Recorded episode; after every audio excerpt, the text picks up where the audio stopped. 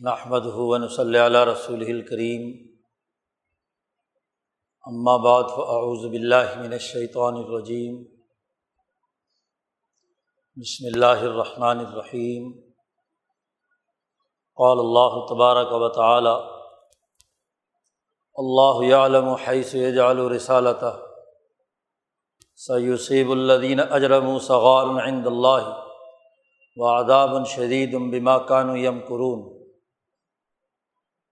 وقال نبی صلی اللہ علیہ وسلم انا سید ولد آدم.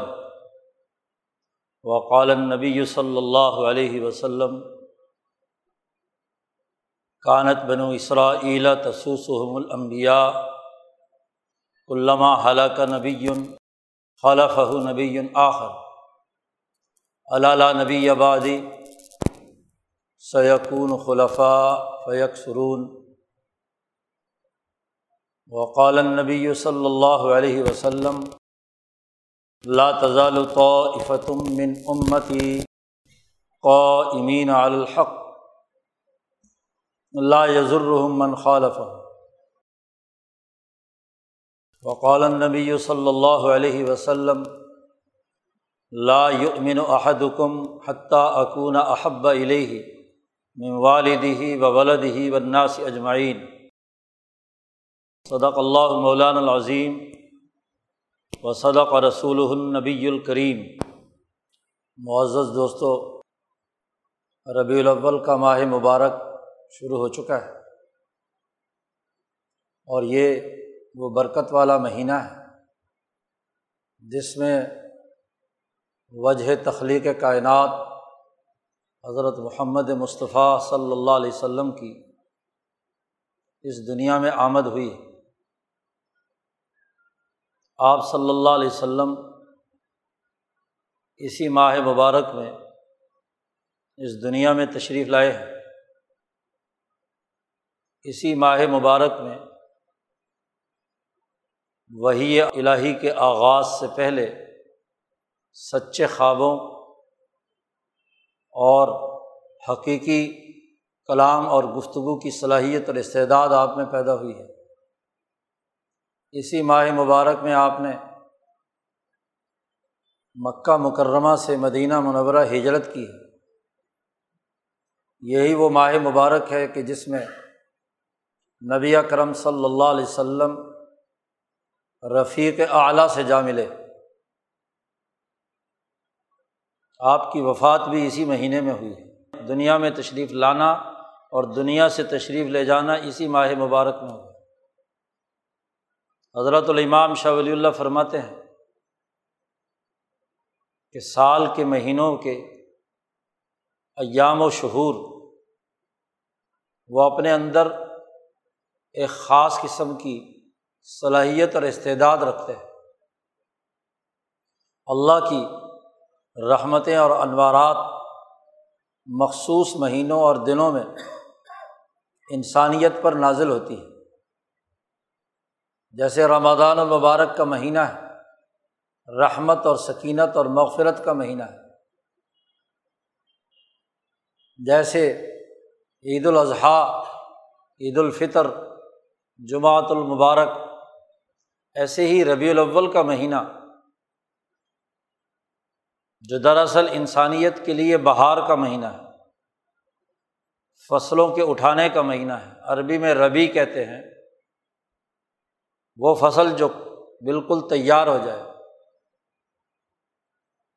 تو انسانیت کی فصل بہار کا مہینہ ہے کہ انسانیت کو ظلمات سے نکال کر روشنی کی طرف لانے والی شخصیت حضرت محمد مصطفیٰ دنیا میں تشریف لائے۔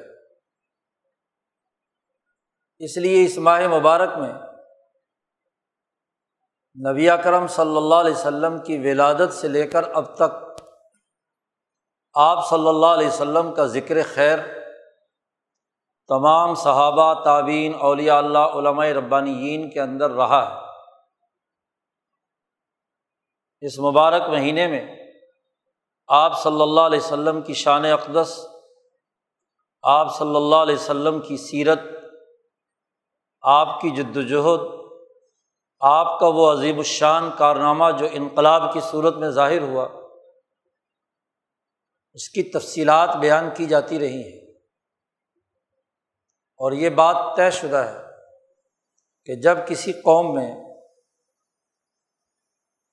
کوئی شخصیت، قومی آزادی، حریت اور اس کی خوشحالی کے لیے کردار ادا کرتی ہے تو اس شخصیت کی سیرت و کردار قوموں کے لیے منارۂ نور بن جاتی ہے۔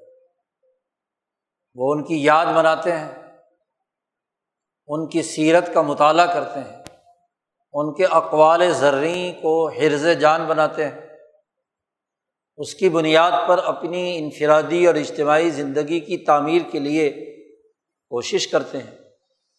انہیں کے فرمودات کی بنیاد پر اس ملک کا آئین دستور، قواعد، ضوابط، انتظامی ڈھانچہ، سیاسی نظام، معاشی سسٹم، سماجی تعلقات استوار کیے جاتے ہیں۔ آج دنیا کی تمام مہذب قوموں میں جو قانون کی پابند ہے وہ اپنی اپنی قوموں کو آزاد کرانے والے رہنماؤں، قوموں کے لیے خوشحالی اور ترقی کی نوید سنانے والے رہنماؤں کا اسی طرح استقبال کرتے ہیں۔ خواہ وہ کتنے ہی بظاہر دوسرے معاملات کے اندر خرابیاں ان کے اندر موجود ہوں، لیکن ان کی حریت اور قربانی کو سامنے رکھ کر قوموں نے اپنے اپنے آئین، دساتیر اور اپنے اپنی ترقی کے راستے منتخب کیے ہیں۔ حضور اقدس صلی اللہ علیہ وسلم تو وہ عالمگیر انسانی شخصیت ہے جو بلا تفریق رنگ، نسل، مذہب، تمام اقوام، کل انسانیت، تمام معاشروں، تمام ملکوں، بلکہ اس پورے کرائے عرض کرائے عرض ہی کیا، بلکہ پوری کائنات، بلکہ اللہ تبارک و تعالیٰ کے بعد اس پورے عالم میں عرش و فرش اور فرشتے جتنی بھی مخلوقات موجود ہیں، آپ صلی اللہ علیہ وسلم تو ان تمام عالمین کے لیے رحمت اور شفیق بنا کر بھیجے گئے آپ کی رحمت کا دائرہ تو پوری کائنات میں کائناتوں میں ہے۔ پوری عرض سے لے کر فرش تک مخلوقات کے لیے ہے۔ تو جس عظیم الشان شخصیت نے نہ صرف عرب قوم بلکہ کل انسانیت بلکہ کل مخلوقات کے لیے رحمت کا عالمگیر نظام وضع کیا ہے۔ اس شخصیت کے بارے میں گفتگو کرنا ان کی قرار واقعی حیثیت کو سمجھنا، ان کی سیرت کا گہرا مطالعہ کرنا، ان کے منتخب کیے ہوئے راستے، ان کے نافذ کیے ہوئے نظام، ان کی زبان مبارک سے نکلے ہوئے جملے، سوسائٹی کے لیے قانون، ضابطہ اور ترقی کا ایک بہترین نظام فکر و عمل کی حیثیت سے انسانیت کی ترقی کا باعث بنتا ہے۔ اس لیے آپ صلی اللہ علیہ وسلم کی سیرت و کردار یوں تو پورے سال ہی بیان ہونی چاہیے۔ آپ کی رحمت کے اتنے بے شمار پہلو ہیں کہ جنہیں کسی ایک مہینے کے ساتھ مخصوص نہیں کیا جا سکتا۔ بارہ مہینوں میں آپ صلی اللہ علیہ وسلم نے جو کام کیے ہیں آپ کی سیرت کے مظاہر سامنے آئے ہیں۔ وہ انسانیت کے سامنے نہ صرف علمی اور فکری طور پر، بلکہ عملی طور پر بھی آنے چاہیے۔ لیکن یہ دستور رہا ہے دنیا بھر کا کہ شخصیات کی ولادت اور وفات کے ایام ان کی یاد تازہ کر دیتے ہیں۔ جس شخصیت سے انسانوں کو محبت اور تعلق ہوتا ہے وہ کوئی قومی شخصیت ہو، انسانی شخصیت ہو، عالمگیر شخصیت ہو، اپنے گھر کا کوئی بڑا ہو، خاندان کا کوئی بڑا ہو، تو اس کی یاد آتی ہے۔ اور یہ یاد ایسی ہونی چاہیے کہ جو اس کے فکر، مشن اور عمل کو درست خطوط پر سمجھنے اور اس کی اساس پر اپنی زندگی کی تعمیر و تشکیل کے لیے ایک راہ عمل منتخب کرنے کے لیے ہو۔ نہ کہ محض رسمی طور پر۔ ایسی رسم جو خود اس شخصیت کی بتلائی ہوئی تعلیمات کے قطعی منافی ہو۔ ایسے افعال و اعمال کرنا، ایسی رسومات کرنا کہ جن کے خلاف وہ شخصیت آئی ہو۔ انہیں کو ان کی یاد میں استعمال کیا جائے۔ شاید کہ وہ قوموں کو زوال کے زمانے میں ایسے راستے پر ڈال دیتا ہے کہ شخصیت کی جو عقیدت ہے، اس سے ان کے اصل فکر و عمل کو سمجھے بغیر رسومات کی طرف محض ایسی اندھی عقیدت جس سے نہ عقل و فکر کا کوئی گوشہ روشن ہو اور نہ ہی عمل کے لیے کوئی راستہ واضح ہوتا ہو، وہ پیدا کر دیتا ہے۔ فضول اور لغویات جن کے بارے میں خود اس شخصیت نے منع کیا۔ اولیاء اللہ کے حالات لے لو، دنیا کے غیر مسلم لیڈروں اور رہنماؤں کو لے لو۔ مسلمان لیڈروں اور رہنماؤں اور حکمرانوں کو لے لو۔ ان کے ساتھ جب یہ معاملہ ہے، تو جتنی شخصیت بڑی ہوتی ہے، اعلیٰ درجے کی ہوتی ہے، اتنا ہی شیطان اس شخصیت کے بارے میں انتہائی پست خیالات و اعمال و رسومات پیدا کر دیتا ہے۔ کیونکہ جتنی طاقت اور قوت کے ساتھ اس اعلیٰ شخصیت کا پیغام انسانیت میں آئے گا اتنا ہی شیطانی نظام ٹوٹتا ہے۔ شیطانی سسٹم کو خطرہ لاحق ہوتا ہے۔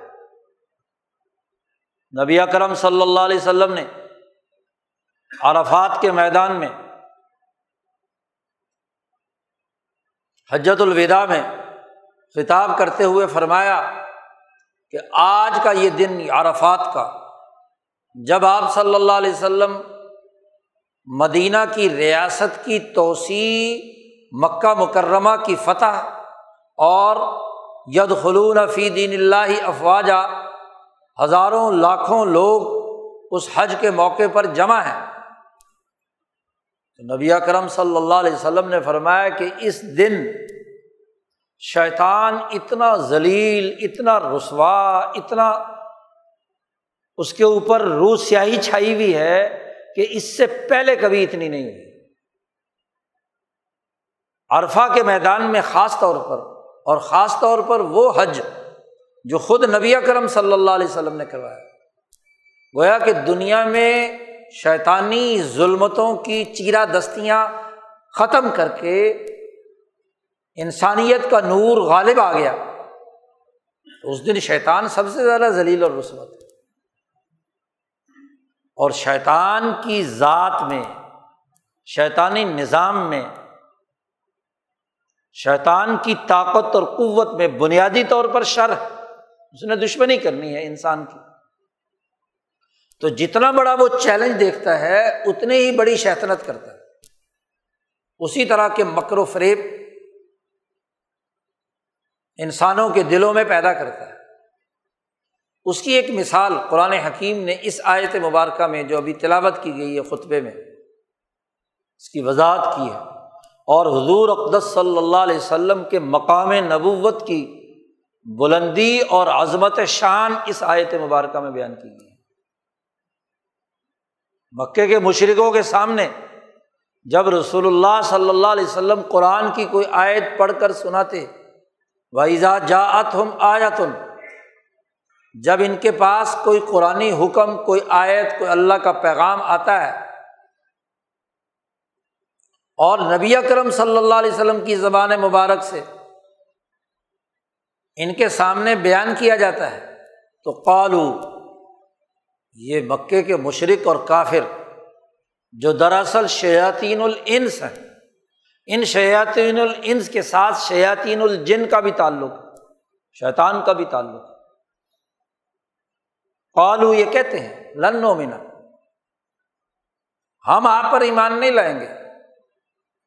اس وقت تک، جب تک آپ رسولوں کا وہ طریقہ اختیار نہ کریں جو پہلے رسولوں میں ہوا ہے، یا انہوں نے اپنے خیال میں جو رسول کی تعریف بنائی ہوئی ہے مثلا اوت یا رسول اللہ۔ رسولوں کو تو لکھی ہوئی کتابیں دی تھی۔ موسا علیہ السلام تور پہاڑ پر گئے اور وہاں سے دس تختیاں اللہ نے لکھی ہوئی دے دی۔ تو نبی اکرم صلی اللہ علیہ وسلم پر ان مکے کے مشرقوں کا اعتراض یہ تھا کہ آپ کوئی پہاڑ سے تختی تو لکھ کر لائے نہیں کہ یہ اللہ نے دی ہوں کہ جو لوگ لوگوں کو سناؤ۔ آپ کہتے مجھ پر جبریل آئے اور انہوں نے یہ اللہ کا پیغام دیا اور میں سنا رہا ہوں۔ ایک ایک آیت کر کے ٹکڑے ٹکڑے کر کے آپ سنا رہے ہیں۔ آپ آئین اور دستور تحریری ہونا چاہیے اور وہ تحریری دستور جو ہے وہ فرشتہ لے کر آئے، بلکہ ہم فرشتہ اترتے ہوئے دیکھیں۔ مانیں گے تب جب فرشتہ کتاب لے کر آ رہا ہو اور ہمیں نظر آ رہا ہو اور وہ لا کر آپ کو دے۔ یا ہمارے سامنے رکھے کہ یہ اللہ کا پیغام ہے، سنو اور پڑھو۔ یہ جو آپ بغیر کسی کتاب کے آپ کو تو نہ لکھنا آتا، نہ پڑھنا آتا اور آپ آیت بیان کر رہے ہیں، اللہ کا حکم بیان کر رہے ہیں۔ ہم اس وقت تک آپ پر ایمان نہیں لائیں گے جب تک کہ یہ کام نہ ہو۔ یا فرشتہ آ کر تصدیق نہ کرے کہ آپ دوسری جگہ پر کہا کہ کیوں نہیں فرشتہ اترا ہم پر؟ ہم پر کوئی فرشتہ آتا اور وہ آ کر ہمیں کہتا مولا ان ضلع الہی ملک، کوئی فرشتہ آتا۔ اور وہ بتلاتا ہمیں کہ یہ واقعی نبی ہے اور یہ باتیں یہ کر رہے ہیں۔ طرح طرح کے اعتراضات۔ اللہ پاک نے اس کا جواب دیا ہے۔ اللہ علم حیث یج رسالتا اللہ تعالیٰ خوب جانتا ہے۔ کہ اس نے نبی اکرم صلی اللہ علیہ وسلم کو جو رسول بنا کر بھیجا ہے، یا جب کسی کو بھی رسول بناتا ہے، تو اس کی حیثیت، اس کا مقام کیا ہے؟ کس آدمی کو رسول بنانا ہے، یہ کون جانتا ہے؟ اللہ جانتا ہے، زیادہ جانتا ہے، اس کو پتہ ہے۔ آج اس وقت انسانیت کے لیے جس اعلیٰ ترین نبی کی ضرورت تھی جو کل انسانیت کے لیے رہنمائی کرے، اللہ نے اس کے مطابق رسول اللہ صلی اللہ علیہ وسلم پر وہی نازل کیا امام شاہ ولی اللہ فرماتے ہیں کہ یہ آیت حضور اقدس صلی اللہ علیہ وسلم کے بلند مقام نبوت کی طرف واضح طور پر اشارہ ہے کہ تم کیا جانو مقام نبوت؟ تمہیں کیا پتا تم نے ایک تو مضمومہ تصور رکھ لیا کہ رسول وہ ہوتا ہے جو روٹی نہ کھائے، جو پانی نہ پیے۔ کہتے تھے نبی اکرم صلی اللہ علیہ وسلم کو کہ کیا یہ رسول ہے؟ یہ عجیب رسول ہے کہ یا کل الطعام و یمشی فل اسواق یہ تو کھانا کھاتا ہے، بازاروں میں کیا ہے؟ خرید و فروخت کرتا ہے، تجارت کرتا ہے، کاروبار کرتا ہے۔ حالانکہ ان کے خیال کے مطابق تو رسول تو وہ ہے جو دوپٹہ اوڑھ کے کسی غار میں بیٹھا رہے۔ صرف حرم کے اندر ہی عبادت کرتا رہے، بازار میں نکلنے کا کیا کام اس کا؟ وہ کھانا کیوں کھاتا ہے؟ وہ کوئی ایسی اعلیٰ درجے کی مخلوق ہو جو روٹی ووٹی مت کھائے، بس روحانی غذا سے ہی گزارا کرے۔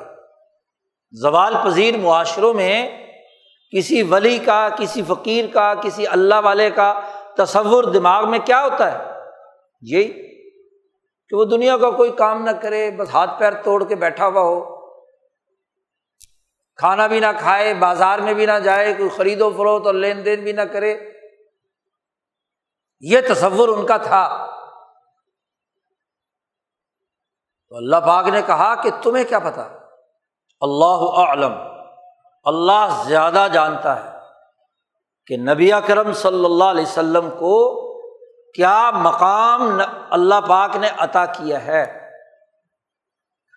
آپ کی حیثیت کیا ہے؟ آپ کا مقام کیا ہے؟ اور ساتھ ہی اللہ نے دھمکی لگا دی۔ سیوسیب الدین اجرم سہار عند اللہ ان قریب وہ لوگ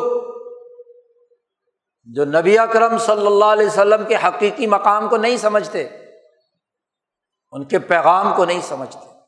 مجرم ہے ظالم ہے متکبر ہے رحمت کے بجائے انسانیت کے لیے زحمت ہے امن کے بجائے بدمنی پیدا کرتے ہیں۔ عدل کے بجائے ظلم پیدا کرتے ہیں۔ انسانیت دشمن ہے اجرب مجرم ہے سوسائٹی کے۔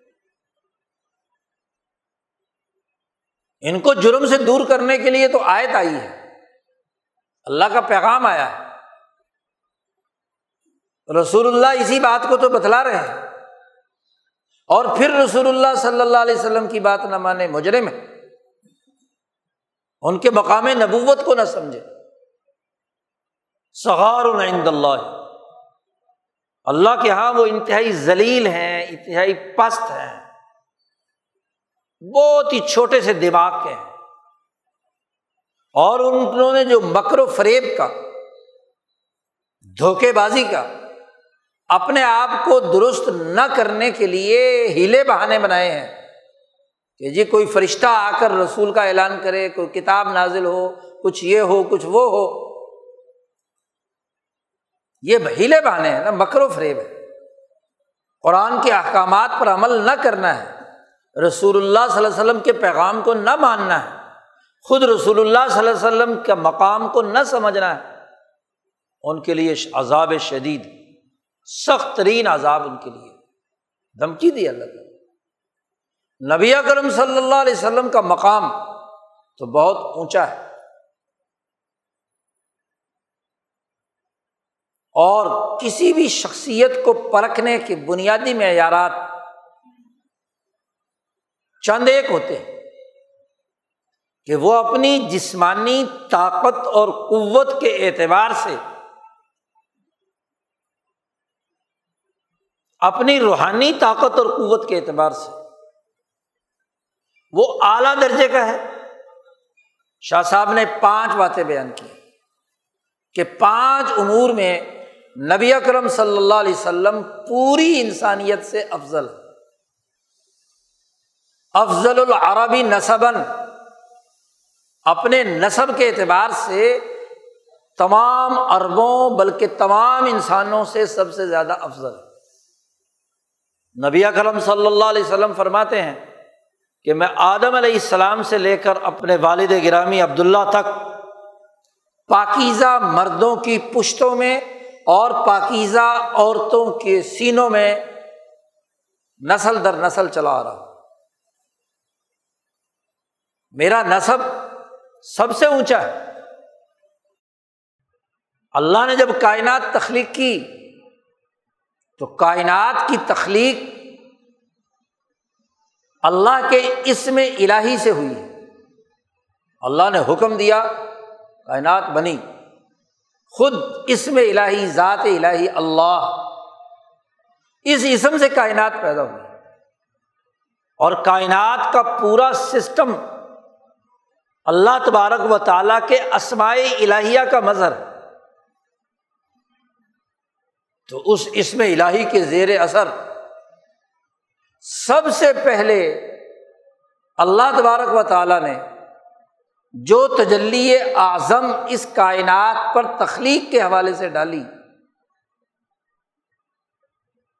اللہ کا وہ نور، اس نور کے مظہر سب سے پہلے حضرت محمد مصطفیٰ صلی اللہ علیہ وسلم کا نورانی وجود اسی لیے نبی اکرم صلی اللہ علیہ وسلم نے فرمایا، اول ما خلق اللہ نوری۔ سب سے پہلی چیز جو اللہ تبارک و تعالیٰ نے پیدا کی تھی، وہ میرا نور تھا۔ دیکھو، بڑی بنیادی سی بات سمجھنے کی ہے۔ نور و بشر کے جھگڑے میں خاص طور پر بات کا بتنگڑ بنانے اور مناظرے اور مباحثے کے اندر انسانیت کو گمراہ کرنے کی طرف لگے ہوئے اس کائنات کا مرکز و محور صرف اور صرف اللہ کی ذات اور ذات باری تعالیٰ سے یہ کائنات کا صدور ہوا۔ اس نے تخلیق کی ایک مسلمان جو دین اسلام کے نظام پر عمل درآمد کرتا ہے علمی طور پر بھی اور عملی طور پر بھی۔ اس دین کا مرکز اور منبع، اس کا بنیادی فلسفہ کیا ہے؟ یہ سمجھنا ہر مسلمان کے لیے ضروری ہے۔ کیونکہ جب تک کسی سسٹم کا بنیادی فلسفہ نہ سمجھا جائے، تو منطقی بنیادوں پر اس سسٹم کے امور سمجھنا مشکل ہوتا ہے۔ آج دنیا میں فلسفہ ایک مستقل علم ہے۔ اسی لیے کہ جب تک آپ کسی چیز کو منطقی بنیادوں پر سائنٹیفک انداز میں جب تک آپ اسے واضح نہیں کرتے، اس وقت تک سسٹم کے ذیلی اثاثی امور پر وہ اعتماد پیدا نہیں ہوتا۔ جو عمل پر انسان کو اکساتا ہے۔ آج کا المیہ یہ ہے کہ مسلمان کا وہ اعتماد توڑ دیا گیا۔ ہے جاہل لیڈروں اور رہنماؤں اور شیطانی تاوتی قوتوں کی بنیاد۔ وہ مادی نظام فکر اور اس کے فلسفے پر تو یقین رکھتا ہے۔ حالانکہ انسانوں کی اکثریت اس فلسفے کی علی بات سے بھی واقف نہیں ہوتی یہ فلسفی لوگ، ایڈم اسمتھ ہو، ہیگل ہو، یا اسی طریقے سے کیا ہے کال باکس ہو، یہ جتنے بھی دنیا بھر کے مفکرین ہیں، ان کا فلسفہ سارے کیپٹلسٹ، سارے امریکی، سارے برطانوی، سارے سرمایہ دار ملک اور سارے کمیونسٹ اور روسی اور چینی وہ جانتے ہیں کہ ماس کا فلسفہ کیا ہے؟ نہیں۔ یہ ڈاکٹر لوگ تحقیق کو تجزیہ کر کے ہر علم کی بنیادی فلاسفی متعین کرتے ہیں۔ کیا سارے ڈاکٹروں کو مکمل فلاسفی پر عبور ہوتا ہے؟ نہیں۔ آپ کو یقین ہے کہ جو بڑے بڑے دماغوں نے یہ تجربات سے یہ بنیادی سسٹم علم کا منہج بنایا ہے یہ ضرور ٹھیک ہوگا۔ بعد والے تو اس کی بنیاد پر آگے چلتے ہیں۔ اب نبی کرم صلی اللہ علیہ وسلم کی ذات گرامی کا مقام، اس کی جب تک فلسفیانہ نقطۂ نظر سے ایک مسلمان اس کی حقیقت نہیں سمجھتا، اور محض رسمی طور پر گفتگو کرتا ہے، لا یعنی خیالات کا اظہار کرتا ہے، اس کے اثرات اور نتائج کیا ہیں؟ کہ مسلمان کا یقین ڈگمگایا ہوا ہے۔ اور خاص طور پر یورپ کے پرپگنڈے سے، مغرب کے زیر اثر، مادیت پرستی کے زیر اثر یعنی مادی فلسفہ کوئی بھی اعداد و شمار بیان کر کے تمہارے کچھ دماغوں کو اپنی طرف مروب کر لے، تو اس کا بڑی بات کی ہے جی۔ اور دین کی فلسفے کی بات آئے تو بابرائے مادہ اپنے خیال کے مطابق سمجھتے ہوئے اس کو قبول نہ کیا جائے یا اس کا بیان کرنے والا اتنا احمق ہو کہ اپنی حماقتوں کی وجہ سے اس فلسفے کے بنیادی اثاثی امور منطقی طور پر نہ سمجھا سکے۔ تو اس کا نتیجہ تو یہی ہوگا نا۔ یہ جتنی بھی نور و بشر کے نام پر بحثیں ہیں ان بحثوں کرنے والے دونوں طرف بہت ہی ہی ایسی گفتگو جس سے ایک پڑھا لکھا آدمی سمجھنے کے بجائے لڑائی جھگڑے کے میدان میں مبتلا ہو جاتا ہے۔ پہلی بڑی بنیادی بات، نبی اکرم صلی اللہ علیہ وسلم فرما رہے ہیں کہ اول ما خلق اللہ نوری۔ سب سے پہلے اللہ نے جو تخلیق کی کائنات میں وہ میرا نور تھا۔ کوئی کہے گا جی حدیث کمزور ہے، کوئی کہے گا جی سند ایسی ہے، کوئی کہتا ہے کچھ اور ایسی فضول باتیں۔ اولیاء اللہ کا، محدثین کا تسلسل سے اجماع ہے جس بات پر۔ اور آیات اور احادیث جس کی حقیقت کی نشاندہی کرتی ہے۔ وہ تو یہی ہے کہ اللہ پاک نے جب بھی کائنات پیدا کرنے کا سلسلہ شروع کیا تو سب سے پہلے یہ کائنات بھی نور تھی۔ مادہ تھا نا۔ وہی مادہ اللہ کا نور تھا۔ اور اس نور میں جو مرکزہ تھا وہ نبی کرم صلی اللہ علیہ وسلم کا نور تھا۔ اول ما خلق اللہ نوری۔ یہ نورانی وجود ہے۔ کائنات میں جتنی بھی مخلوقات ہیں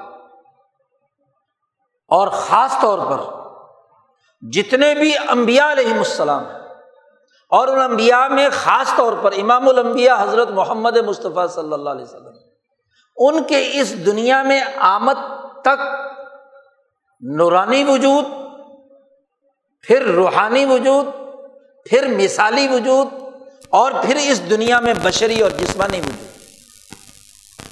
چار مرحلے ہیں۔ ان چار مرحلوں سے گزر کر دنیا میں آمد ہوتی ہے۔ تو سب سے پہلے نبی اکرم صلی اللہ علیہ وسلم کا نور اور وہ نور نبوت، وہ نبی بھی تھا۔ نبی اکرم صلی اللہ علیہ وسلم فرماتے ہیں کہ میں تو اس وقت بھی نبی تھا جب آدم ابھی گارے مٹی کے اندر گردش میں تھے۔ من جدل بین المائی و تین کن تو نبی میں نبی تھا آدم کا وجود تو ابھی پانی اور مٹی کے اندر گوندا جا رہا تھا۔ تو مقام نبوت تو نبی اکرم صلی اللہ علیہ وسلم کو وہاں حاصل کہ آپ اللہ کا نور ہے نبوت کیا ہوتی ہے؟ نبوت، امام شاہ ولی اللہ فرماتے ہیں، نبوت وہ نور ہے جو اس میں الہی سے نکلتا ہے اور جو شخص نبی ہوتا ہے اس نبی پر جتنے بھی مراحل سے وہ گزر کر دنیا میں آتا ہے یا دنیا سے جاتا ہے، تو اس کے ساتھ، اس کے جسم پر، اس کے قلب پر، اس کی روح پر وہ نور مستولی ہوتا ہے، اس کا قبضہ ہوتا ہے۔ اس لیے نبی اس نور نبوت سے آگے پیچھے وہ ماں ینتق و انل ہوا وہ اپنی خواہش سے کوئی گفتگو، وہ تو ذات باری تعالیٰ کا نور ہے۔ تجلی، تجلیات میں سے۔ تو نبی اکرم صلی اللہ علیہ وسلم آدم کی تخلیق سے بھی پہلے، بلکہ کائنات کی تخلیق سے بھی پہلے نبی تھے۔ اور اسی نبوتی کی وجہ سے آپ کو تمام انسانیت کی طرف مبوس بنا کر بھیجا گیا۔ آپ صلی اللہ علیہ وسلم کے بارے میں اللہ نے خود کہا الناس، انی رسول اللہ علیکم جمیان میں رسول بنا کر بھیجا ہوں تم تمام کی طرف، تمام انسانوں کی طرف، رسول بنا کر بھیجا گیا۔ کوئی انسان آپ کی نبوت اور رسالت کے دائرے سے باہر نہیں۔ اور پوری کائنات اللہ نے بنائی ہے انسان کے لیے۔ کہا ہے نا اللہ میاں۔ تمہارے لیے ہم نے سورج مسخر کیا، چاند مسخر کیا، دن رات بنائے، یہ زمین، یہ ستارے، یہ آسمان، یہ فرشتے، یہ سارے کے سارے کس کے لیے بنائے؟ فرشتوں نے آدم کو سجدہ کیا تھا، کیوں کیا تھا؟ شاہ صاحب کہتے ہیں کہ آدم کو جب خلیفہ بنایا، سرکاری عہدہ دیا،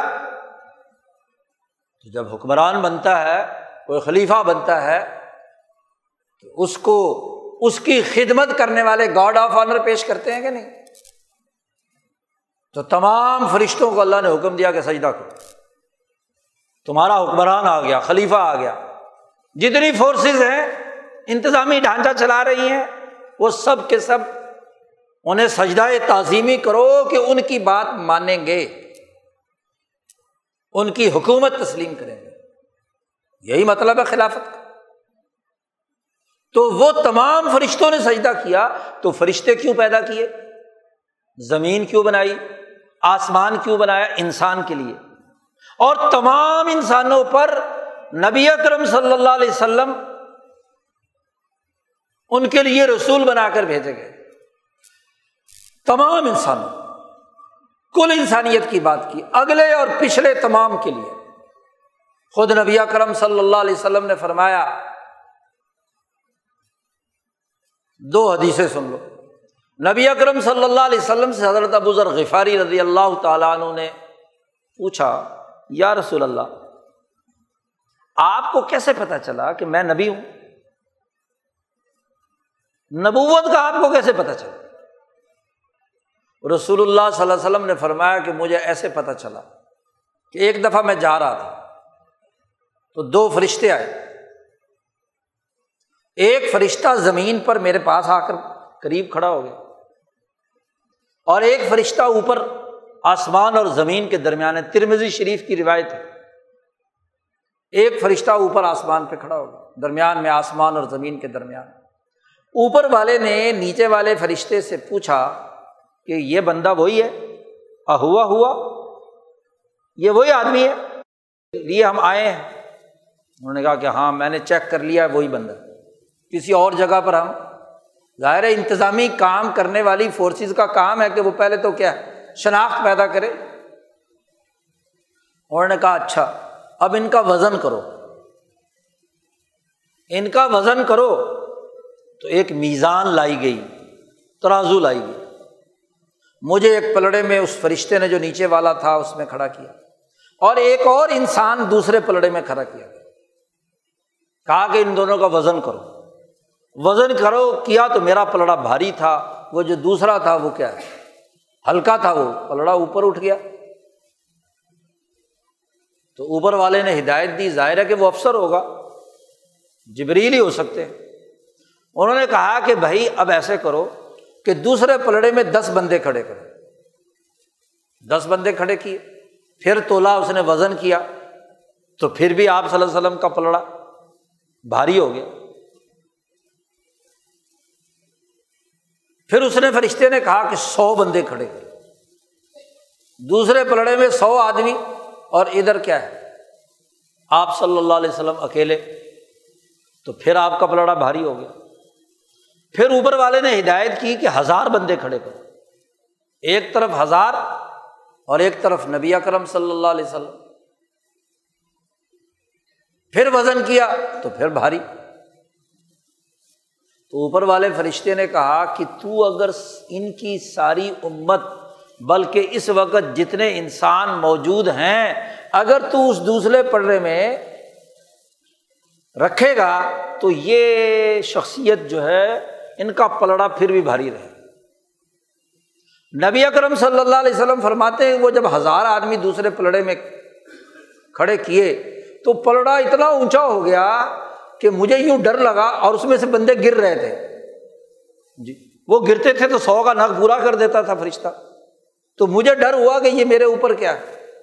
ظاہر ہے کہ وہ پلڑا اتنا اونچا ہو گیا کہ بندے وہاں سے ٹپک ٹپک کر نیچے گر رہے ہیں۔ تو مجھے ڈر ہوا کہ کہیں میرے اوپر نہ گر جائے۔ تو آپ صلی اللہ علیہ وسلم نے فرمایا کہ جب فرشتے نے یہ بات کہی کہ ان کا وزن کل انسانیت کے مقابلے میں بھی کرو گے تو ان کا پلڑا بھاری رہے گا۔ تو اس سے مجھے اپنی نبوت اور رسالت کا پتہ چلا کہ تمام انسان وزن کے اعتبار سے مجھ سے ہلکے ہیں۔ اور یہ اصول اور ضابطہ ہے کہ جو اپنے عقل، عمل، وجود کے اعتبار سے ہلکا ہو اسے جو بھاری یا لیڈر اور رہنما ہو، اس کی اطاعت کرنی چاہیے۔ اس کی بات ماننی چاہیے۔ جو بھاری ہو، سب پر اپنے اخلاق، اپنے کردار کے اعتبار سے۔ تو آپ صلی اللہ علیہ وسلم کا جو نصب ہے، شاہ صاحب فرماتے ہیں کہ پانچ امور پر پہچان ہوتی ہے اور وہ پانچوں امور میں تمام انسانوں سے سب سے اعلیٰ ترین درجے کے نبی اکرم صلی اللہ علیہ وسلم۔ افضل العربی نصبن نصب کے اعتبار سے تمام انسانوں سے اور انسانوں میں سے اربوں میں سے بھی سب سے اعلیٰ ترین درجے کے۔ خود حضور صلی اللہ علیہ وسلم نے فرما دیا کہ بنی آدم آدم کی تمام اولاد کا میں سردار ہوں آنا سید ولد آدم۔ پھر فرمایا کہ ابراہیم علیہ السلام کی اولاد میں اللہ نے اسماعیل کو منتخب کیا۔ اور پھر اسماعیل کی اولاد میں بنو کنانا کو، اور پھر بنو اس کے بعد خزا اور دو تین درمیان میں قبیلوں کے نام لیے اور پھر بنی ہاشم کو۔ اور بنی ہاشم میں سے اللہ تعالیٰ نے مجھے منتخب کیا۔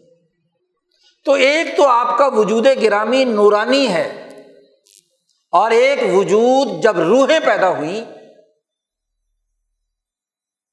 اس وقت آپ کا وجود ہے۔ اور وہ روح بھی تمام روحوں سے سب سے اعلیٰ اور افضل تھی۔ اور پھر وہ وجود، جو وجود مثالی ہے، کہ جب آدم علیہ السلام کی پشت سے تمام روحوں کے نصبوں کو، مثالی وجود کو آدم کے سامنے کھڑا کر کے اللہ نے پوچھا تھا کہ السط برب بکم قالو، بلا۔ اس وقت سب سے اعلیٰ ترین اور افضل ترین روحانی وجود کس کا تھا؟ حضرت محمد مصطفیٰ صلی اللہ علیہ وسلم اب دنیا میں وہ زمانہ جو تمام انسانیت کو رہنمائی دینے کا تھا، جب وہ آیا، تو رسول اللہ صلی اللہ علیہ وسلم دنیا میں وجود بشری میں آئے۔ وہ جو آمنا کے پیٹ میں جو ذات گرامی وجود میں آئی تو وہ نور،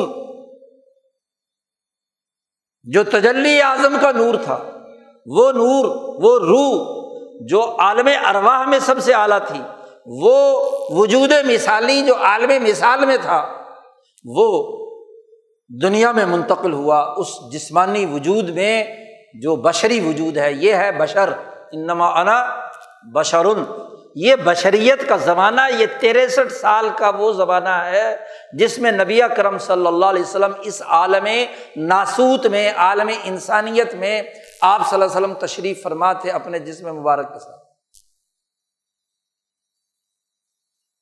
وہی نور ہے جو اس جسمانی وجود میں آیا۔ اور یہاں جو وجود آپ صلی اللہ علیہ وسلم کا ظاہر ہوا، یہ نصب کے اعتبار سے سب سے افضل العرب اربوں میں سب سے افضل ترین۔ اور شاہ صاحب فرماتے ہیں، دوسری اہم بات، بہادری میں سب سے طاقتور۔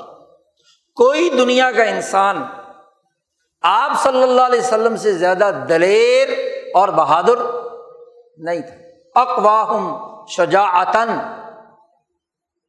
جی بہادری کے اعتبار سے سب سے زیادہ طاقتور۔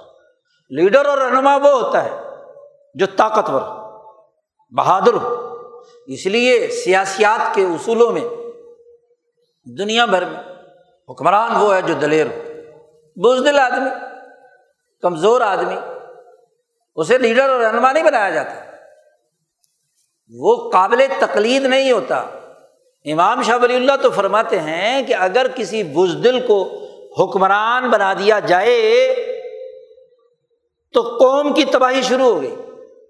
اور یہ جملہ استعمال فرمایا کہ کادت شاط تبول علیہ، جو بزدل ہے، وقت پر پیسہ فیصلہ نہیں کر سکتا، تو بزدل آدمی تو ایسا کمزور ہوتا ہے کہ قریب ہے کہ کوئی بکری اس پر پیشاب کر جائے۔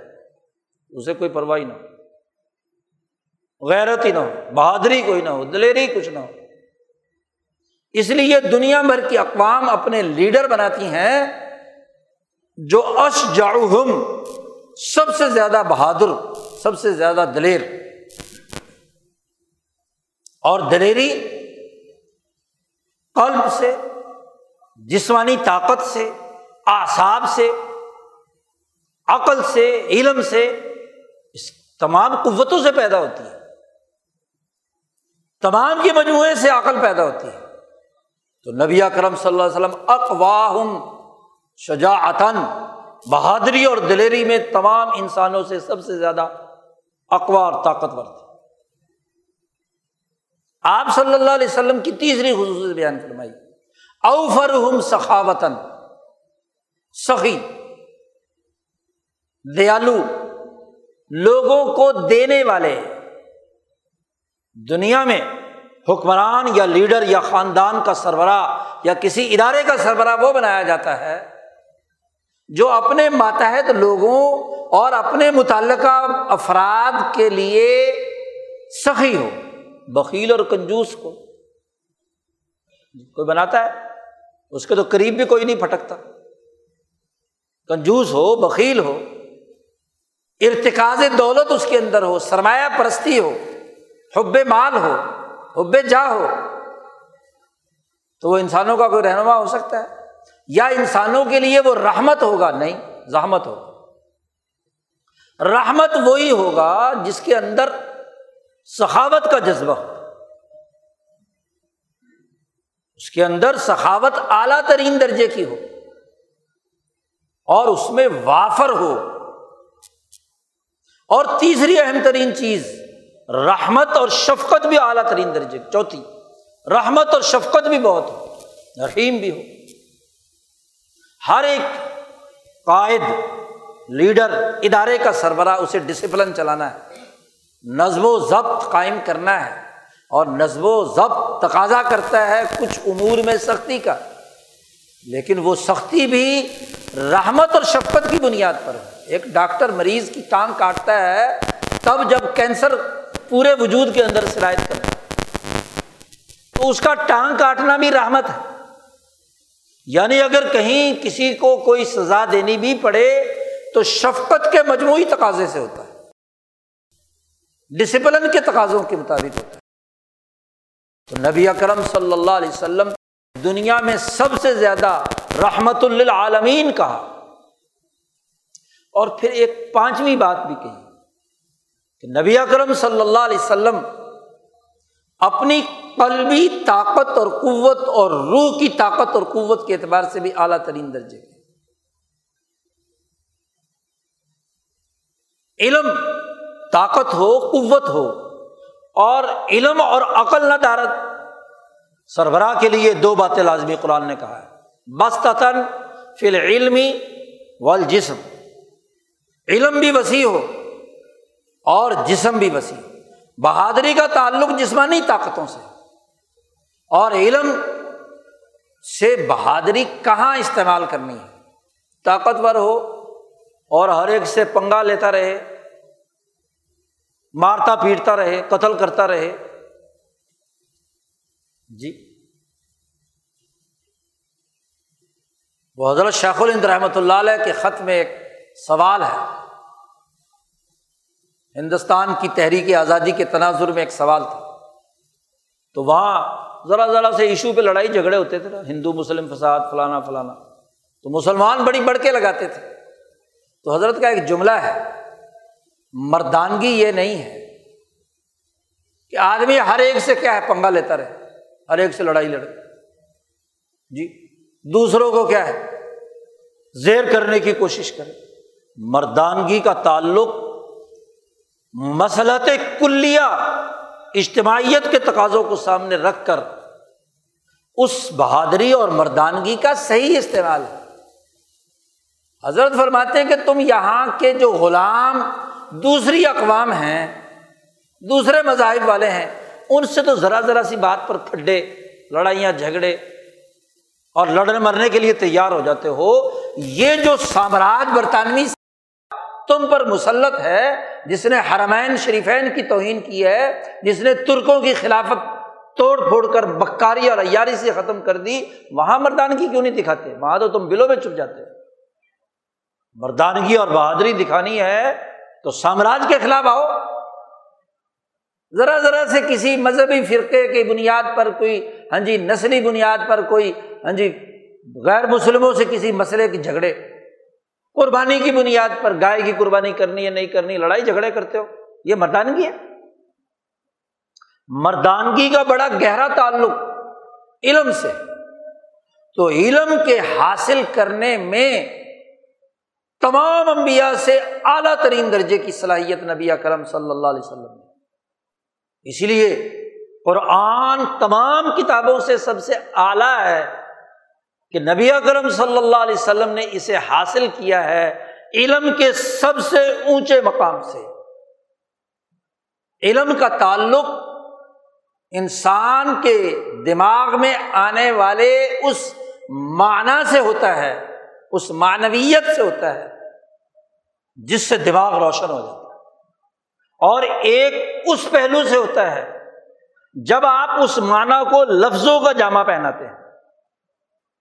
شاہ ولی اللہ کی اصطلاح میں میزاب لفظ اور میزاب معنی اسے کہا جاتا ہے۔ دونوں کے ملنے سے کیا ہے؟ تو قرآن دنیا کی واحد کتاب ہے کہ جس میں نبی کرم صلی اللہ علیہ وسلم نے جو مانا ہے، وہ بھی علم کے منبع سے براہ راست حاصل کیا اور ان معنی کو جو الفاظ کا جامع کلام الہی کی صورت میں اللہ تبارک و تعالیٰ نے پہنایا تو وہ کلام الہی اور نظم الہی بھی نبی اکرم صلی اللہ علیہ وسلم نے سب سے اونچے مقام پر سے لیا۔ یہی وجہ ہے کہ اس قرآن میں کوئی تحریف نہیں ہو سکتی۔ لا یاتی ہل بات بین یدئی ولا من خلفی اس میں آگے پیچھے کہیں سے بھی کوئی باطل داخل نہیں ہو سکتا۔ بالکل اسی طرح من و ان محفوظ ہے، جیسے رسول اللہ صلی اللہ علیہ وسلم کے قلب اتھر پر قرآن نازل ہوا تھا، آج ساڑھے چودہ سو سال گزرنے کے باوجود بھی۔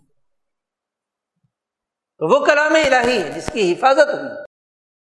اسی لیے حفاظت ہوئی کہ علم جتنے اعلیٰ مقام سے لیا ہوا ہوگا اتنے ہی اس میں ملاوٹ نہیں ہو سکتی۔ سارے اربوں نے مشرقین نے زور لگا لیا۔ کہ اس طرح کا کوئی قرآن لے آئے، نہیں لا سکتے یہ وہ اعلیٰ ترین علم۔ تو علم کے حصول میں بھی چونکہ سب سے اعلیٰ ترین ہے بہادری میں بھی، نصب میں بھی، سخاوت میں بھی، رحمت اور شفقت میں بھی، تو پانچ باتیں جس انسان میں پائی جائیں، تو وہ تمام انسانوں کے لیے اعلیٰ ترین کے درجے کا نہیں ہوگا۔ پھر شاہ ولی اللہ صاحب فرماتے ہیں یہ جو وزن آپ صلی اللہ علیہ وسلم کا تمام انسانیت سے بڑھ کر اس ترازو میں آیا، اس کا راز یہ ہے کہ جس تجلی اعظم سے یہ کائنات اللہ نے پیدا کی ہے اس میں الہی سے، اس تجلی اعظم، اس اس میں الہی کا مظہر ہے محمد مصطفیٰ صلی اللہ علیہ وسلم۔ ساری روحیں، بلکہ سارا عالم بھی دوسرے پلڑے میں رکھ دیا جاتا، تو محمد مصطفیٰ صلی اللہ علیہ وسلم کا وجود گرامی اس پر بھی باری ہو کیوں؟ کہ جہاں اس میں الہی کی تجلی اور نور ہے، وہ بھاری ہوگا نا، باقی ساری مخلوقات کے مقابلے میں۔ اسی لیے صوفیہ اکرام کے جو اعلیٰ دماغ ہے بہت اونچے درجے کے لوگ انہوں نے حقیقت محمدیہ پر گفتگو کی ہے اور حقیقت محمدیہ کی وضاحت کی ہے کہ وہ نور اعظم، وہ تجلی اعظم جو انسان کی تخلیق کے لیے اللہ کی طرف سے آئی، اسی کو حقیقت محمدیہ کہتے ہیں۔ وہی نور، وہی وجہ تخلیق کائنات ہے اور اسی کو ہی اس جملے میں سمو دیا گیا ہے کہ لولا کا لما خلق الافلاق اے محمد صلی اللہ علیہ وسلم، آپ نہ ہوتے تو ہم یہ افلاق بھی پیدا نہ کرتے۔ آپ بتلاؤ، اس حدیث میں عام طور پر کچھ لوگوں کو جی یہ حدیث تو ضعیف ہے جی یوں ہے جی فلانا ہے، پتہ نہیں، یہ حدیث کی صنعت صحیح نہیں ہے، الفاظ صحیح نہیں ہے، کبھی کچھ کہتے، کبھی کچھ کہتے۔ چلو جی تمہاری بات بھی مان لیتے ہیں۔ کہ الفاظ اس صنعت کے ساتھ نہیں ہوں گے۔ آپ بتلائیے کہ قرآن اور نبی اکرم صلی اللہ علیہ وسلم کی احادیث کا مجموعہ اس کے علاوہ اور کیا ہے؟ تم یہ مانتے ہو کہ قرآن حکیم میں کہا گیا ہے کہ سورج، چاند، ستارے اور یہ کائنات، اے انسانوں، تمہارے لیے مسخر کی گئی ہے۔ سخر القم مافل سماواتی بمافل عرض تمہارے لیے مسخر کیا گیا ہے آسمان اور زمین؟ جی تمہارے لیے سورج مسخر کیا، چاند مسخر کیے، پوری تفصیل بیان کی ہے نا اللہ پاک نے۔ ہوائیں تمہارے لیے ہیں، بارش تمہارے لیے ہے، فلاں فلاں پھل فلاں فلاں چیز تمہارے لیے۔ کہا ہے کہ نہیں؟ یہ تو نس قطعی سے ثابت ہے، یہاں تو حدیث کی کوئی صنعت کی بات نہیں ہے نا۔ اور پھر اس پوری کائنات میں یعنی انسانوں کے لیے، اور انسانوں پر رسول بنا کر بھیجا ہے کس کو؟ محمد مصطفیٰ صلی اللہ علیہ وسلم کو۔ انی رسول اللہ علیکم جمیان اس کی صنعت پر بھی کوئی شک ہے؟ یہ تو قطعی الدلالت، قطعی الثبوت آیت ہے۔ انی رسول اللہ علیکم۔ اور جو کم ہے یعنی انسان ان کے لیے آسمان بنایا، زمین بنایا، ساری چیزیں ان کے لیے مسخر کی اور انسانوں پر اتھارٹی بنا کر بھیجا کس کو؟ رسول اللہ صلی اللہ علیہ وسلم کو۔ تو ان آیات کو، ساری کو جوڑو اور احادیث کو جوڑو تو اس کا مجموعی مفہوم کیا ہے؟ لولا کا لمحہ امام غزالی نے اس پر تفصیلی گفتگو کر کے بتایا کہ اس حدیث کا جو معنی ہے تمام صوفیہ تمام علمائے ربانی حکمائے ربانی کے نزدیک بالکل صحیح ہے۔ الفاظ کے پیچھے لٹ لیے پھرتے ہیں۔ تو احادیث کا اور دین کے فلسفے کا پورا نظام شک میں ڈال دیا۔ اور شک کا راستہ یہ اختیار کیا جی حدیث کے یہ الفاظ تو ہمیں فلانی صنعت سے نہیں ملتے۔ ایک شام کا اخوانی مولوی جو آج پوری دنیا میں اس کا حوالہ ہے۔ اس کا تو کام ہی یہ تھا۔ بخاری بھی یہ صحیح بخاری ہے، یہ غلط بخاری ہے۔ یہ ترمزی صحیح ہے، یہ ترمزی غلط ہے۔ ہاں جی مسلم صحیح ہے، یہ مسلم غلط ہے۔ یہ مشکات صحیح ہے، یہ مشکات غلط ہے۔ تقسیم کر دی۔ دین کے مجموعی نظام کو دیکھنا ہے یا البانیوں کے پیچھے جانا ہے۔ ان کا کام ہے دماغوں کے اندر زہر ڈھیلنا سامراجی بنیادوں پر دین کے بنیادی فلسفے سے انسانوں کو برگشتہ کرنا۔ اور افسوس ان پر جو شیخ الہند کے اپنے آپ کو وارث کہتے ہیں، شاہ ولی اللہ کا اپنے آپ کو وارث کہتے ہیں۔ اور علوم کے اس فلسفے اور اس بنیادی فکر سے آگاہ نہیں ہے جو ان تمام علماء ربانی نے واضح کیا۔ بڑی بنیادی سی بات ہے کہ رسول اللہ صلی اللہ علیہ وسلم وجہ تخلیق کائنات ہیں۔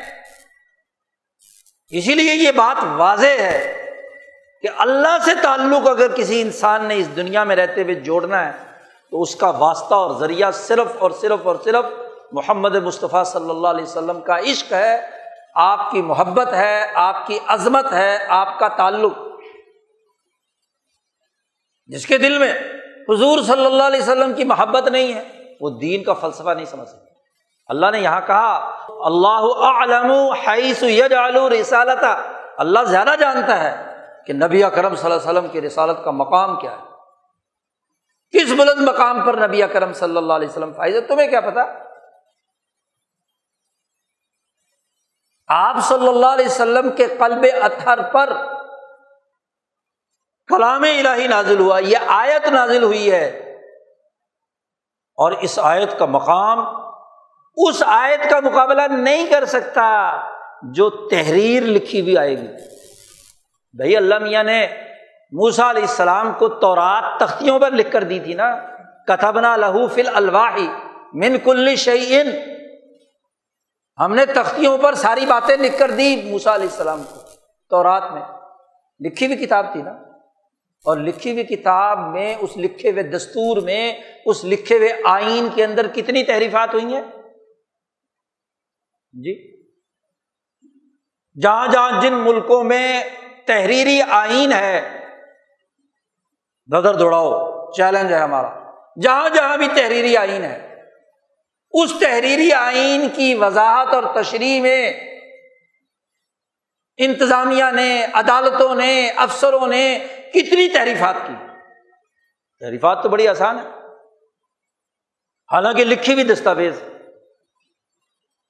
عجیب تماشا ہے کہ لکھا ہوا آئین ہے، اس کے قانون ہیں، اس کے ضابطے ہیں، اس کے پروسیجر ہیں۔ اور جہاں تحریری آئین نہیں ہے، روایات اور اقدار دلوں میں ان روایات اور اقدار کی اساس پر سسٹم چلتے ہیں۔ مثال تو نہیں ہو سکتی۔ لئی سا کمسل ہی شعیون جیسے اللہ کی کوئی مثال نہیں ہے، رسول اللہ صلی اللہ علیہ وسلم کی بھی کوئی مثال لیکن تم چونکہ دنیا دار ہو نا، تو دنیا داروں کو ایک مثال، یہ ابھی ملکہ برطانیہ مری ہے۔ چھ سو سالہ پرانا بادشاہت کا نظام، اس کا پروٹوکول کہیں لکھا ہوا نہیں ہے، اقدار ہے۔ برطانوی آئین تحریری ہے؟ نہیں، غیر تحریری آئین۔ جس پر اقوام پچھلے پانچ، چھ سو سال سے برطانوی قوم لٹو ہوئی ہوئی ہے۔ جو بادشاہ بن جاتا ہے اس کو روتے ہیں۔ اسی فیصد آج بھی جمہوریت کے دور کے اندر بھی وہ بادشاہ کی کیا طے کی ہوئی اقدار ہیں اور بارہ دن سوگ منایا اور چھ ارب ڈالر اس کے اوپر خرچ کر دیا۔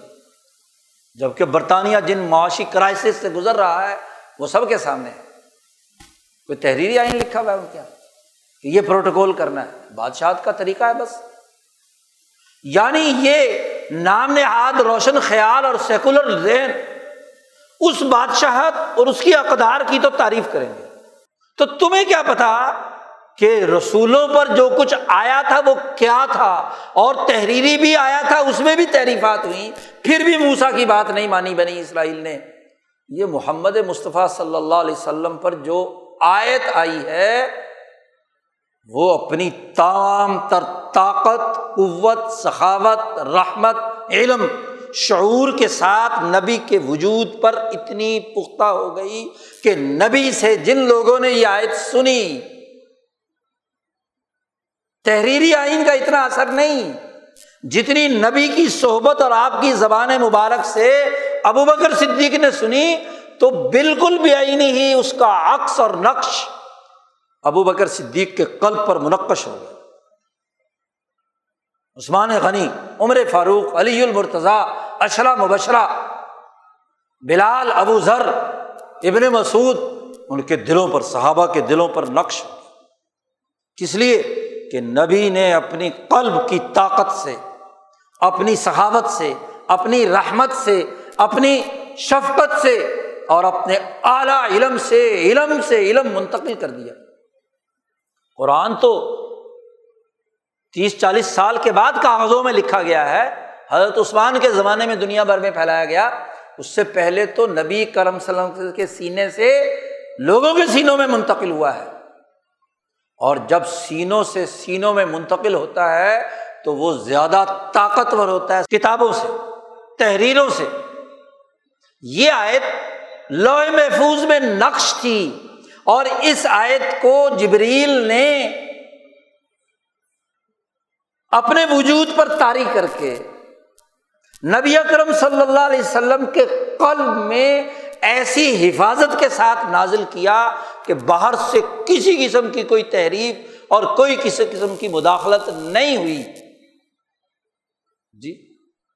اور اگر کبھی کسی شتونگڑے نے شرارت کرنے کی بھی کوشش کی تو اللہ نے اسے شہاب ثاقب مار کر کیا ہے؟ دفاع کر دیا۔ فین سخ اللہ ما یلق شیطان سما یحکم اللہ آیات ہی قرآن کہتا ہے۔ کہ اگر کسی نے شرارت بھی کی تو اللہ نے اسے منسوخ کر دیا اور اپنی آیت کو محکم بنا دیا۔ اس سے زیادہ اونچے درجے کا علم کون سا ہوتا ہے؟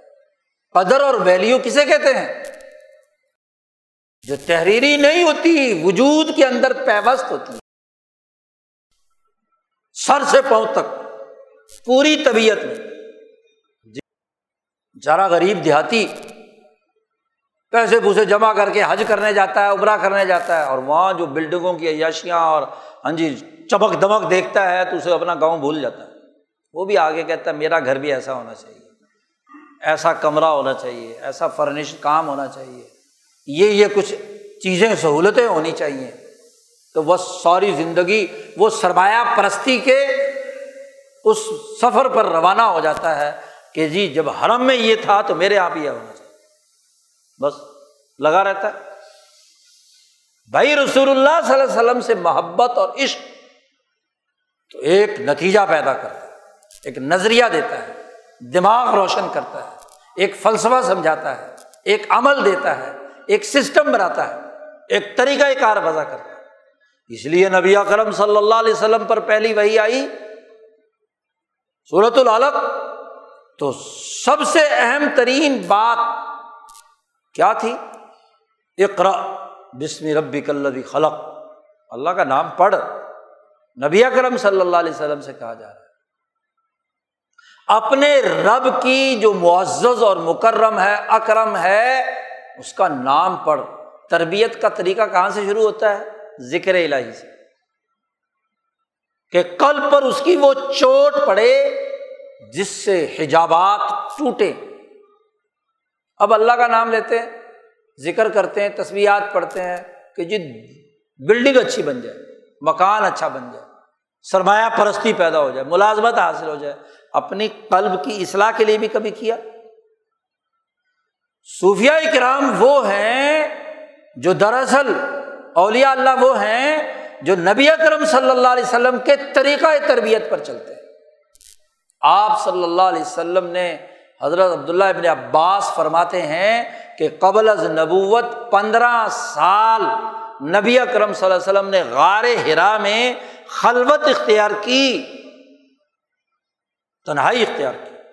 اور حضرت عائشہ صدیقہ کی روایت جو بخاری میں دوسری تیسری روایت ہے، پہلے ہی باب کے اندر کہ آپ صلی اللہ علیہ وسلم حب بیبا الخلا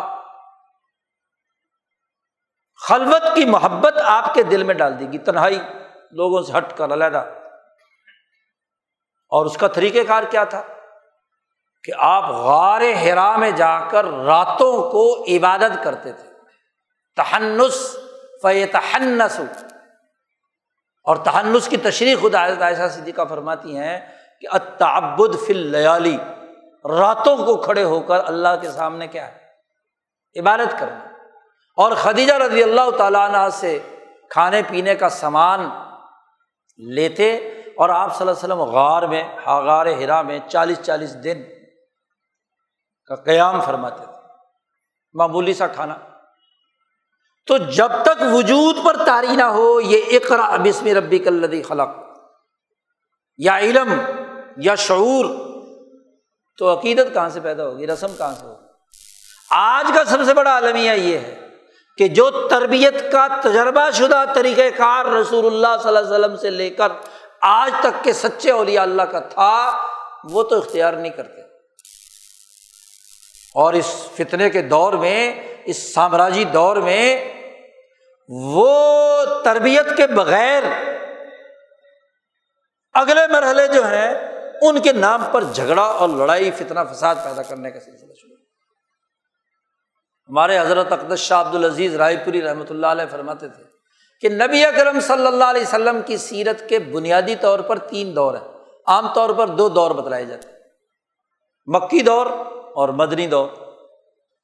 کہ وہی الہی آنے کے بعد تیرہ سال آپ مکہ مکرمہ میں رہے۔ اور دس سال نبی اکرم صلی اللہ علیہ وسلم مدینہ منورہ میں رہے۔ تو تیئیس سالہ دور نبوت۔ ان دو ادوار کا تو بڑا تفصیل سے تذکرہ کیا جاتا۔ لیکن حضرت فرماتے تھے کہ نبوت سے پہلے کے جو پندرہ سال آپ صلی اللہ علیہ وسلم نے غار ہرا میں گزارے، اللہ سے تعلق قائم کرنے کے لیے اور پہلے چالیس سال آپ نے انسانیت کی خدمت، اخلاق اور اپنے تمام رویوں سے جو کردار ادا کیا وہ سامنے نہیں۔ بیس سال کی عمر میں آپ نے معاہدہ حلف الفضول کیا مظلوموں کی مدد کے لیے مکے کے تمام سرداروں کو جمع کیا انسانیت دوستی کا۔ جی آپ صلی اللہ علیہ وسلم نے جد وجہد کی تو نبی اکرم صلی اللہ علیہ وسلم پر نبوت سے پہلے کے بیس سال خدمت انسانیت، آپ نے تجارت کی اور ظلم کے ماحول اور ظلم کے نظام کے اندر تجارت، عدل و انصاف کی کر کے دکھائی، حضرت خدیجہ رضی اللہ تعالیٰ عنہ کا مال لے کر آئے۔ یہ یہ سیرت ہمارے سامنے نہیں ہے۔ کہ قبل از نبوت بھی آپ سخی بھی تھے، عادل بھی تھے، بہادر بھی تھے۔ ہاں جی ظالموں کا مقابلہ کرنے والے بھی تھے، مظلوموں کی مدد کرنے والے بھی تھے۔ اور حضرت خدیجہ رضی اللہ تعالیٰ عنہ نے اس کی تفصیل بتا دی، پانچ چھ عمر اور پھر اسی عرصے میں یہ تو انسانیت دوستی کی مثالیں ہیں۔ اور خدا پرستی کی بات دیکھیں کہ پندرہ سال نبی اکرم صلی اللہ علیہ وسلم غار ہرا میں رہے۔ اللہ سے تعلق قائم کر یکسوئی کے ساتھ۔ دل، دماغ کو اور جسم کی تمام طبیعی، عقلی، جسمانی، علمی قوتوں کو، عملی قوتوں کو مرتکز کر کے صرف اور صرف ذات باری تعالیٰ کے ساتھ، نقطۂ توحید کے ساتھ ارتکاز کرنے کی مشق کی نبی اکرم صلی اللہ علیہ وسلم۔ غار ہرا میں بیٹھتے، وہاں جہاں خانہ کعبہ بالکل سامنے نظر آتا ہے۔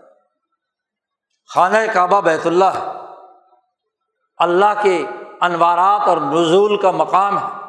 اس پر جب ٹک ٹکی باندھ کر دیکھے ایک انسان، اور اس واسطے سے تجلی الہی کے ساتھ ربط پیدا کرے، تو اللہ کی توحید قلوب کے اندر راسک ہوتی ہے کہ نہیں؟ کیونکہ اللہ کا گھر ہے۔ دنیا میں انسان کو کسی چیز سے تعلق قائم کرنے کے لیے ایک موسل کی ضرورت ہوتی ہے۔ جو جوڑے آپ کو، واسطہ ہو۔ اللہ کے ساتھ جوڑنے کا راستہ بھی بیت اللہ الحرام ہے، اسی لیے ایک آدمی اگر بیت اللہ کے قریب بیٹھ کر بیت اللہ کو اللہ کا گھر سمجھ کر محبت، پیار، چاہت سے، محبت بھری نظروں سے دیکھے تو ذات باری تعالیٰ کی تجلیات کے ساتھ ربط نہیں پیدا ہوتا۔ اور اگر محض تصویریں اتارے لوگوں کو سینڈ کرنے کے لیے۔ جی۔ کھیل تماشا کرے، اس کی طرف ٹانگیں پھیلا کر بیٹھ جائے۔ اس کی کوئی عظمت اور ادب نہ ہو، توہین ہو، ایسے حرکات و سکنات کرے تو کیا ہوگا؟ پھر تو یہی ہے کہ بس ایک پتھروں کی عمارت ہے، اس کے اوپر ایک کالا غلاف چڑھا ہوا ہے، بس۔ لیکن اگر یہ اللہ کا گھر ہے اور اس کو ٹک ٹکی باندھ کر بیٹھے، اور حضور صلی اللہ علیہ وسلم نے پوری توجہ اور یکسوئی سے کیونکہ حرم میں بیٹھے ہوئے ہیں یا حرم میں ابو جہل کا نظام موجود ہے، تو وہاں تو توجہ نہیں بنتی تھی۔ حرم کی طرف۔ وہ غار ہرا میں تنہائی ہے۔ ہاں جی آپ صلی اللہ علیہ وسلم بیٹھ کر توجہ ڈال اور وہ بڑھتے بڑھتے بڑھتے بڑھتے اس حد تک آپ صلی اللہ علیہ وسلم کے توجہ مرتکز ہوئی کہ اللہ سے ہم کلام ہے فرشتہ آ کر کہتا ہے ایک بسپ ربی کلدی خلق۔ تو علم کو پہلے ان مراحل سے گزارنا ہے۔ اب یہاں کیا ہے؟ نہ وہ دور، بلکہ اس کے خلاف اس وہابیت کے نام پر اولیاء اللہ اور صوفیہ کے اس طریقۂ کار کی تنقید اور توہین۔